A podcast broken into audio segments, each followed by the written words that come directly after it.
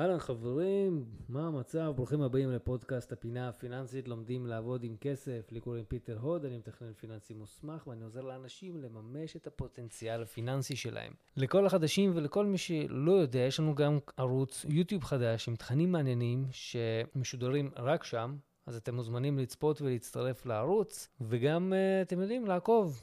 יש הרבה מאוד דברים מעניינים היום בשוק הפיננסי, אז אשמח שתהיו גם חלק מהדברים האלה. היום נדבר על משכנתאות, פודקאסט מיוחד על משכנתאות ומה אנחנו יכולים לעשות עם זה, כי כחלק מתהליך של תכנון פיננסי וכחלק בלתי נפרד מניהול כלכלת משפחה, אנחנו צריכים גם לשלוט בחלק הזה ולהבין איזה אפשרויות יש לנו. לצערי, תקופת הקורונה הביאה לא מעט קשיים על הרבה מאוד אנשים, בעיקר קשיים כלכליים. והרבה מאוד אנשים נקלעו לחובות. גם בגלל שהם קצת נתקעו עם יכולת ההחזר במשכנתה שלהם, וגם כי הם נאלצו לקחת הלוואות נוספות. ראינו גם לא מעט ניסיונות של הבנקים למזער נזקים על ידי כל מיני הצעות לדחות את תשלומי המשכנתה וההלוואות, וכמובן שגם חלק רחב מהציבור בישראל לקח את האופציה הזאת, הוא מימש את האופציה הזאת. וברור לנו, שדרך אגב, כן? ברור לנו שאין מתנות חינם, כל מי שעשה את זה גם הולך לשלם על זה ריבית, כי הוא בסך הכל רק דחה את ההחזר, ואת הריביות אנחנו נצטרך לשלם ככה או ככה. וחשוב שכשאנחנו עושים את החשיבה הזאת על אשראי ומשכנתאות, כחלק משלב של תכנון כלכלת הבית שלנו וניהול משק הבית שלנו בנושאים פיננסיים, אנחנו צריכים להבין איפה קיים הסיכון. בעצם מתי אנחנו יכולים להתעכל בקושי לשלם את המשכנתה. עכשיו, נכון שהנה יש את הקורונה שקצת תקעה אותנו בבית, והממשלה העיפה אותנו לשבת בבתים בגלל סגר, ואני לא נכנס פה אם זה נכון או לא נכון, אני רק רוצה לנתח את הנושא הפיננסי של הדבר הזה, והנה מקרה קלאסי שלרוב אנחנו לא לוקחים בחשבון שהמדינה הושיבה אותנו בבית בגלל איזושהי מגפה. זה לא נעים. זה כמובן אחד מהמקרים בדרך כלל שהם ממש לא צפויים. אבל יש המון דברים שאנחנו כן יכולים לצפות, כאשר הראשון הוא כמובן שאחד מבני הזוג מאבד את מקום העבודה שלו. אנחנו יכולים לראות את זה עכשיו גם כתוצאות של הקורונה, כן? הרבה מאוד אנשים יושבים בבית בחל"ת, חלק מהאנשים פשוט איבדו את מקומות העבודה כי המקומות העבודה נסגרו. מנגד אפשר לומר, מהצד השני יותר נכון, אפשר לומר שיש גם אנשים שהיקף העבודה שלהם מצטמצם, וכמובן כתוצאה ישירה של זה, גם ההכנסה הצטמצמה, ובואו נראה אותם עכשיו מחזירים את המשכנתה. כשאחד יושב בחל"ת, השני עובד בחצי משרה, בואו נראה עכשיו את המשפחה מצליחה להסתדר עם כל ההוצאות השוטפות, כי כל ההלוואות, הכל מפמפם כמו שעון, אף אחד לא בהפסקה. המצב השני שיכול להכביד עלינו לשלם חובות או משכנתאות או הלוואות אחרות, זה כמובן שינוי במצב הבריאות של אחד מבני המשפחה. אני מקווה שלא נתקלתם בזה ולא תתקלו בזה אף פעם, אבל זה אחד מהדברים שיכול פשוט למוטט כלכלית משפחה, ולא תמיד יש מה לעשות עם זה. זה פשוט יכול לרסק פיננסית משפחה, בין אם זה בגלל כתוצאה ממחלה קשה, בין אם זה כתוצאה מניתוח יקר, תאונת דרכים, פתאום צריך להתאים את הבית, פתאום צריך לעשות ניתוחים, פתאום צריך לעשות השתלות. אלה דברים שעולים המון כסף. ומן הסתם גם זה יכול להכביד עלינו מבחינה כלכלית. ואתם יודעים, מה אתם מעדיפים? לשלם חובות או לטפל בבן משפחה? אתם יודעים, אין פה בכלל חשיבות. זה לא שאני מעודד לא להחזיר חובות, אבל מן הסתם שרובנו נעדיף לטפל בבן משפחה כעדיפות ראשונה. בואו נעבור לחלק השלישי שיכול להכביד עלינו. זה כמובן גידול בהוצאות שוטפות, או הוצאות שהן לא מתוכננות. הרי אתם יודעים, מי מאיתנו מתכנן שהילד שלו פתאום בגיל 21 יגיד, אמא, אבא, אני מתחתן. או שפתאום הבת תגיד, אמא ואבא, אני בהיריון, והיא ילדה בת, במקרה הטוב, בת מעל גיל 18. או מה אתם תעשו שפתאום יש לכם עוד ילד במשפחה שלא תכננתם, וכל כל ההוצאות כמובן גדלות. יש פה המון דברים שיכולים להתרחש, גידול בהוצאות שוטפות, אנחנו יכולים לראות שיש עליית מחירים כמעט אינסופית כבר בכל שנה בעצם. מתי הייתי בסופר? בשבוע שעבר הייתי בסופר, באמת שאני הרגיש לי שפשוט הכל ממש יקר. פשוט הכל יקר. אם פעם היו מוכרים הרמונים 3 חבילות ב10 שקלים, היום מוכרים 2 חבילות ב10 שקלים, שזה, שימו לב, חתיכת עליית מחיר של מעל 30%. וזה לא רק זה, כן? זה פשוט הרמונים, אנחנו אוהבים לאכול כחטיף ככה, אבל כל דבר יותר יקר, וזה משהו שיכול להביא לגידול בהוצאות שוטפות של משק בית. הדבר הרביעי שיכול להכביד אלינו עם זה, אם לקחנו משכנתא גדולה מדי, לא לקחנו בחשבון שאנחנו לא צריכים כל כך הרבה, או שאנחנו לא נוכל לעמוד בהחזר החודשי של ההלוואה שלקחנו, או מנגד לקחנו פשוט יותר מדי הלוואות, כי רצינו לשדרג את הבית, את המטבח, את המחשב, את האוטו, את הספות, את הטלוויזיה, מגיע לנו וכו' וכו' וכו', וזה פתאום עכשיו מכביד עלינו ברמה קיצונית. והחלק החמישי, זה כמובן שאנחנו לפעמים מוציאים יותר ממה שאנחנו מרוויחים, וזה כמובן המתכון המנצח לקשיים בהחזרים החודשיים שלנו. עכשיו, אלה 5 המקרים שאני ככה רואה בשוטף, וכמובן יכולים להיות עוד הרבה מאוד מקרים נוספים שיכולים לגרום לכם, או למי שאתם מכירים, להגיע לקשיים בהחזרי ההלוואות והמשכנתאות. עכשיו, אם יצא לכם לקרוא את הספר אבא עשיר או אבא עני, בטח שמעתם על מרוץ העכברים שהוא מנסה ללמד שם כדי שתצליחו לצאת מזה. אני ממליץ על הספר הזה, אני ממליץ על כל סדרת הספרים של אבא עשיר, אבא עני, של רוברט קיוסקי וכל האנשים ששותפים איתו לכתיבה. אני מאוד אוהב את סגנון הכתיבה, אני מאוד אוהב את המסר, אני מאוד מתחבר לזה, יש לי המון ספרים, יש לי כמעט את כל הספרים שלו, חלקם באנגלית, כי אין אופציה למצוא אותם פה בישראל, בעברית. לא הכל מתורגם, אז אני מאוד ממליץ. אני לא מקבל מזה אחוזים. אז בספר הזה הוא מדבר על מרוץ העכברים ואיך אנחנו חייבים לצאת ממנו על ידי שימוש נכון בכסף. עכשיו, כשיש בעיות תזרים בבית, מבחינה כלכלית, נוצר סוג של מרוץ דומה. אבל זה לא אומר באמת מרוץ העכברים, זה סוג של לופ שכמעט ולא ניתן לצאת ממנו. איזושהי לולאה כזאת שהמשפחה נמצאת בה. אני רוצה לתאר לכם את הלולאה הזאת כדי שתבינו למה אני מתכוון. מה בעצם קורה? המשפחה חיה במינוס, מתמשך. בשורה התחתונה היא מוציאה יותר ממה שהיא מכניסה. וכמובן יש לה מסגרת בבנק, מן הסתם. למה שלא נהיה בה מסגרת בבנק? היא קיימת. בשלב השני, אותה משפחה גם מצליחה לחרוג מאותה המסגרת, כי אתם יודעים, החובות זה לא שהם חודש הבא נעלמים, הם מצטברים. הבנק בטוב ליבו מציע להגדיל לאותה משפחה את המסגרת, וכמובן המשפחה לוקחת. ואסור לכם לשכוח שגם אותה מסגרת זה אולי הריבית הכי גבוהה שיש היום בשוק, כן? זה מגיע לאחוזים מאוד מאוד גבוהים. אם אתם לא יודעים כמה אתם משלמים על המינוס שלכם, מאתגר אתכם להיכנס, שדרך אגב אותו אתם תקבלו תעודת זהות בנקאית. תיכנסו לאתר, תראו כמה ריבית אתם משלמים על המינוס שלכם. אתם תהיו בשוק. בשלב השלישי, כשהבנק רואה שאותה משפחה כל הזמן חורגת מהתקציב שלה, בעצם מהמסגרת שהבנק הקציב לה, הוא מצלצל, וכמובן שהבנק הוא כל כך נחמד וכל כך חבר טוב שלנו, והוא מציע לאותה משפחה לקחת הלוואה כדי, שימו לב, לשלם פחות ריבית. זה בדרך כלל נשמע ככה, אני מקבל את זה הרבה פעמים. שלום פיטר, מה שלומך? אנחנו רואים שאתה לקוח שלנו, ויש לך היום אפשרות לקחת הלוואה. אתה תשלם על ההלוואה הזאת כמובן פחות כסף מהמינוס, שזה משהו שיחסוך לך המון כסף. ממש, שיחת טלפון מפתה, הנה מתפתה לקחת הלוואה.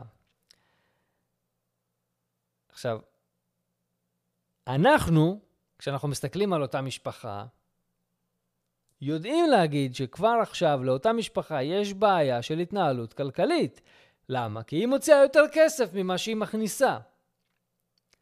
ויש לה כמובן מסגרת עכשיו, כתוצאה מזה שהיא תיקח את אותה הלוואה, כי הבנק מאוד נדיב ואמר שזה ריבית שהיא אף פעם לא תחזור, זו הלוואה מיוחדת, כי אתם לקוחות מאוד טובים של הבנק, ברור שאתם טובים, כי אתם כל פעם במינוס ואתם משלמים ים בריבית. הבנק נותן לכם עכשיו הלוואה, ויש לכם עכשיו לא רק מסגרת בבנק, שהיא כרגע התאפסה, אבל יש לכם גם הלוואה. והחשבון לכאורה מאופס, אממה, לאותה משפחה יש בעיה חדשה. כי חובות אנחנו צריכים להחזיר. וגם ככה מלכתחילה הייתה לכם בעיה תזרימית. ולא יכלתם להחזיר את החובות שלכם ולשלם על החיים השוטפים שלכם. עכשיו יש לכם גם הוצאה חודשית של בין 1,000 ל-1,500 שקלים. שוב, תלוי כמה לקחתם ולכמה זמן, אבל זה סדר גודל ההוצאה החודשית. יש כאלה שזה גם 2,000 ו-3,000 בחודש. בגלל ההלוואה הזאת. וזה ממשיך. למה זה ממשיך? כי כמו שאמרנו, אותה משפחה בבעיה כלכלית שוטפת, אז כל פעם שהיא חורגת מהמסגרת, כי המסגרת עוד פעם, אותה משפחה נכנסת למינוס, והמשפחה מקבלת עוד הלוואה ועוד הלוואה ועוד הלוואה, עד שאותו בנק, החבר שלנו, תופס אותנו בביצים, ואינו מוכן לתת עוד הלוואות. אבל הלוואות צריך להחזיר, מה עושים? פתאום מקבלים מכתב מהבנק, שלום חברים, אתם לא עומדים בהחזרי ההלוואות, זה תיק הוצאה לפועל וכו' וכו' וכו', זה ריביות, זה הצמדות, פתאום הסכומים גדלים. המשפחה נלחצת, שלב הבא היא רצה, מחפשת חברים, מחפשת בנקים אחרים. הולכת לבנקים שנותנים הלוואות בפריים פלוס 10, פריים פלוס 12. הולכת לחברות אשראי עם ריביות עוד יותר גבוהות. ושלא נדע בסוף, אם הם לא התמוטטו כבר כלכלית ופיננסית ולא גמרו אותם, הם הולכים גם לשוק אפור. אבל נראה לי הבנתם את הסיפור של הלופ הזה שאותה משפחה נמצאת, שבעצם המערכת פועלת ברמה כזאת כדי לגמור אותם. שדרך אגב, אני מאמין שאם אותה משפחה הייתה מתאפסת על עצמה ולא חושבת על עצמה שהיא יכולה להסתדר ויהיה בסדר, אלא לוקחת איש מקצוע ומתחייבת לתהליך של תכנון פיננסי, או בוא נגיד, גם אם היא עושה תקציב משפחתי, כלכלת משפחה, לוקחת גם יועץ כלכלת משפחה, אני בטוח כמעט ב-100% שאותה משפחה הייתה מצליחה להסתדר, כי אותו יועץ כלכלי היה אומר להם, הלו, פסק זמן, איפה אתם נמצאים? תראו מה אתם עושים, תראו כמה אתם מוצאים, תראו כמה אתם מכניסים. יש פה אי אלימה, בואו נעשה סדר. אז הבנתם את הסיפור. אנחנו צריכים לטפל בזה. לפני שאנחנו מגיעים לרמה הזאת שאנחנו נאלצים לקחת הלוואות בשוק שחור וקורסים כלכלית, כי מזה אין לכם סיכוי לצאת. אם יש לכם סיכוי לצאת, אתם הולכים להפסיד הרבה מאוד נכסים, ואנחנו לא רוצים להפסיד נכסים, אנחנו רוצים הפוך, להרוויח כמה שיותר אלינו לכיס. עכשיו, מה הקשר של כל המצב הזה למשכנתא? יש קשר. ואתם בטח יודעים שמשכנתא זה בעצם הלוואה, כשמהצד השני, הנכס שלנו שאנחנו קונים, הוא משמש כערובה או כבטוחה לאותה הלוואה.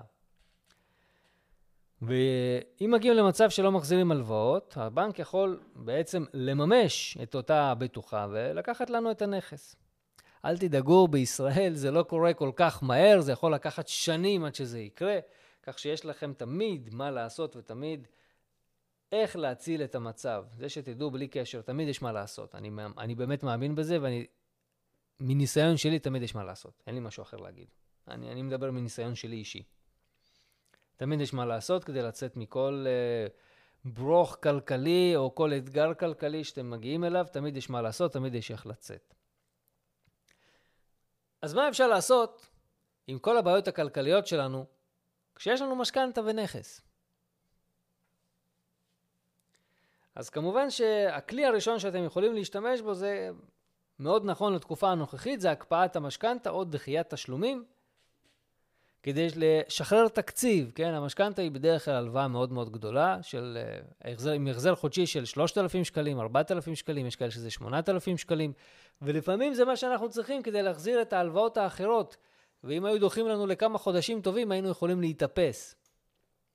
אז זו האופציה הראשונה, הקפאת המשכנתא, היא יכולה להיות מאוד רלוונטית לתקופה הנוכחית, אני לא יודע להגיד לכם בוודאות אם עדיין מאפשרים לעשות את זה. אבל כדאי לבדוק אם אתם נמצאים במצב הזה. הכלי השני שאתם יכולים להשתמש בו, זה כמובן פריסת תשלומי המשכנתא מחדש לתקופה ארוכה יותר. זה נקרא בז'רגון המקצועי, בסלנג המקצועי, מחזור משכנתא. אנחנו יכולים למחזר את המשכנתא. בחלק מהמקרים אנחנו גם יכולים, באמצעות המהלך הזה, להוזיל את הריבית שאנחנו משלמים, ולפרוס מחדש את המשכנתא לתקופה ארוכה יותר. זה בעצם יאפשר לנו להקטין את התשלומים החודשיים, אני מאוד ממליץ על המהלכים האלה, לפחות אני ממליץ לבדוק את זה, כדי לא לקרוס כלכלית. אנחנו תמיד צריכים לשמור על רקורד חיובי מבחינת הפיננסים שלנו, אחרת לא נקבל אף פעם אשראי, לפעמים אשראי זה דבר מאוד מאוד חיובי, להצלחה הכלכלית שלנו, למינוף שלנו, לניצול הזדמנויות, אז אנחנו צריכים להיות נקיים בדבר הזה. האופציה השלישית שאנחנו יכולים להשתמש בה, זה בעצם לאחד את כל ההלוואות עם המשכנתא שלנו, ואז לפרוס את זה עוד הפעם מחדש לתקופה ארוכה. מה זה יאפשר לנו בעצם? זה יאפשר לנו לקחת את כל אותם הלוואות, שוק אפור, אותם הלוואות של, לא יודע, חברות אשראי עם הריביות ההזויות שהן לוקחות, והבנקים ההזויים האלה שלוקחים לנו לפעמים ריביות של פריים פלוס 10, פריים פלוס 700, אז אנחנו יכולים לזרוק את כל זה לתוך המשכנתא שלנו, במידה וזה מתאפשר, ולקבל הלוואה בעצם זולה יותר, לתקופה ארוכה יותר, ואז במקום להחזיר החזרים חודשיים מאוד מאוד גבוהים, אנחנו יכולים להחזיר ברגוע, החזרים נמוכים יותר, אמנם לתקופה ארוכה יותר, נכון, האפקט הריבית פה עדיין לא מתבטל, אבל זה יותר טוב מלקרוס כלכלית.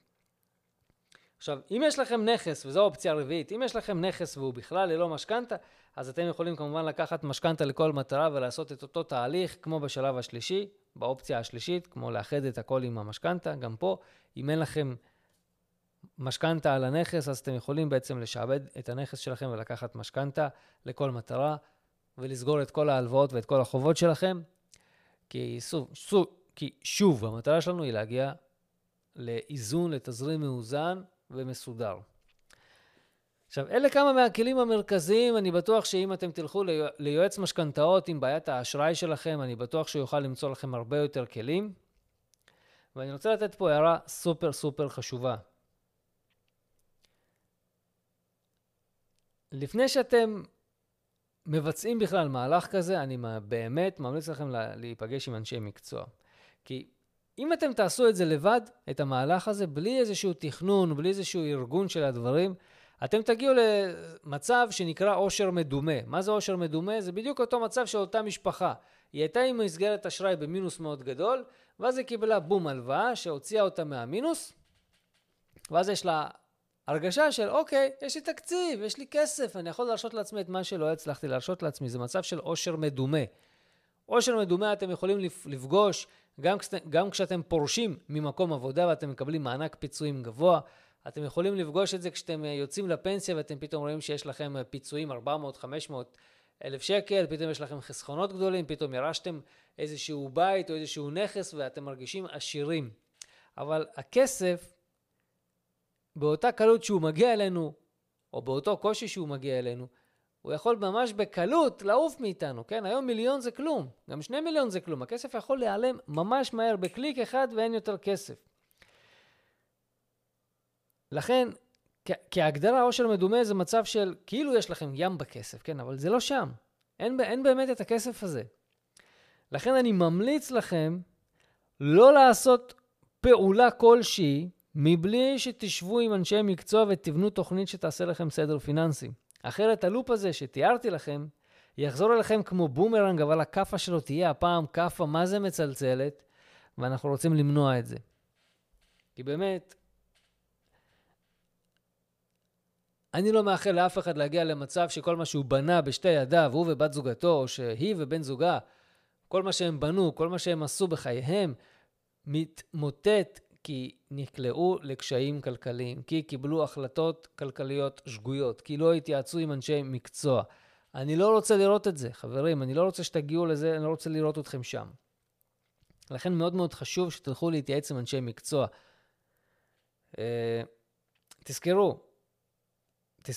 תזכרו שתמיד יש מה לעשות כשיש קושי כלכלי. לא בהכרח הפתרון יהיה כאן ועכשיו, אבל תמיד יש מה לעשות. ואני חושב שגם אתם יכולים לעשות, אם יש לכם איזשהו קושי כלכלי, תפנו, תתייעצו, תשאלו, תקבלו את כל התשובות. שאלה ככה לסיום הפודקאסט הזה, אני רוצה, ותשארו איתי עוד קצת, כי אני רוצה לומר כאן עוד איזה דבר, להציע לפחות עוד איזה דבר. השאלה היא כזאת, האם לדעתכם אנשים יודעים שהם יכולים להעמיס הלוואות על המשכנתא שלהם? שאלה מעניינת, כי אני מקבל תשובות לכאן ולכאן, אני רוצה לדעת מה דעתכם. אתם מוזמנים לענות על השאלה הזאת בקבוצת הפייסבוק שנקראת הקבוצה הפינה הפיננסית. זו קבוצת הפייסבוק הרשמית שלנו, של הפודקאסט, של ערוץ היוטיוב. כולנו נקראים הפינה הפיננסית. לומדים לעבוד עם כסף, אז אתם מוזמנים להעלות את התשובה שלכם שם. עכשיו ככה לסיכום, אני רוצה לתת לכם הצעה.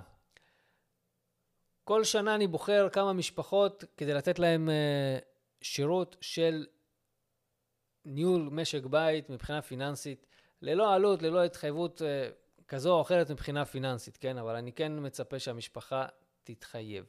אז אני בעצם מחפש היום שתי משפחות שמסכימות ורוצות לעבור תהליך אימון כלכלת משפחה, איתי. זו יכולה להיות כמובן כל משפחה, חד הורית, זוגות צעירים, זוגות עם ילדים, מה שבא לכם, הכל הולך. אם אתם מכירים כאלה שיש להם בעיות כלכליות, תפנו אותם אליי. המשפחה תקבל ליווי ואימון כלכלת משפחה ממני ללא שום עלות. שוב, שום עלות, חברים, כלום. היא לא תשלם שקל. המטרה היא להביא את המשפחה לאיזון כלכלי וסדר פיננסי. אנחנו נחפור בכל העולם הפיננסי שלהם כדי להביא אותם לסדר. מדובר כאן בעצם ב8 מפגשים, ובתהליך המצריך מחויבות של המשפחה לתהליך עצמו. המשפחה מחויבת לתהליך. אין דבר כזה שמתחילים ולא מוסרים מידע, מתחילים ולא רוצים להמשיך, אין דבר כזה. אני מחפש משפחה שתהיה מחויבת לתהליך, כי אני הולך להקדיש פה את הנשמה שלי, כדי להביא אותם לסדר פיננסי ולחופש כלכלי. אני מתעדף פה משפחות שנמצאות בקשיים כלכליים, בעקבות הקורונה, או כאלה שנמצאות, משפחות כאלה שנמצאות בקושי כלכלי מתמשך אפילו לפני הקורונה. אני באמת רוצה לעזור לאותן משפחות. משפחה שרוצה, או אתם מכירים משפחה כזאת שתצטרך את הליווי הזה, מוזמנים לשלוח אליי מייל עם סיפור רקע קצר. באמת כזה, מה הרקע, בכמה משפטים לספר למה רוצים ממני את השירות הזה. ואני יכול לבחור רק 2 משפחות, אין מה לעשות. משפחה אחת כבר נבחרה, אני מחפש עוד 2 משפחות כדי לתת להם את השירות הזה. אתם מוזמנים לשלוח את זה למייל שלי, את הסיפור הזה. המייל שלי זה office@hod-group.co.il. אפשר למצוא את זה גם באתר שלי, שזה www.hod-group.co.il, או שתחפשו באינטרנט כוכב פיננסי. אתם תוכלו למצוא אותי די מהר, או פיטר הוד, מה שבא לכם, תוכלו למצוא את האתר שלי, ולשלוח לי דרכו מייל. אם אתם מכירים משפחות כאלה, או שאתם נמצאים בקושי כלכלי מתמשך, תשלחו לי מייל, השירות יהיה ללא עלות, אני מתחייב לזה, אבל השירות יהיה פיקס מההתחלה ועד הסוף, עד שתסתדרו ותגיעו לחופש כלכלי, ואני מבטיח לכם שהכל יהיה בסוף פיקס. אז תודה רבה שהייתם איתי חברים, שיהיה לכם פורים 2021 שמח, ונתראה בפודקאסט הבא. יאללה ביי.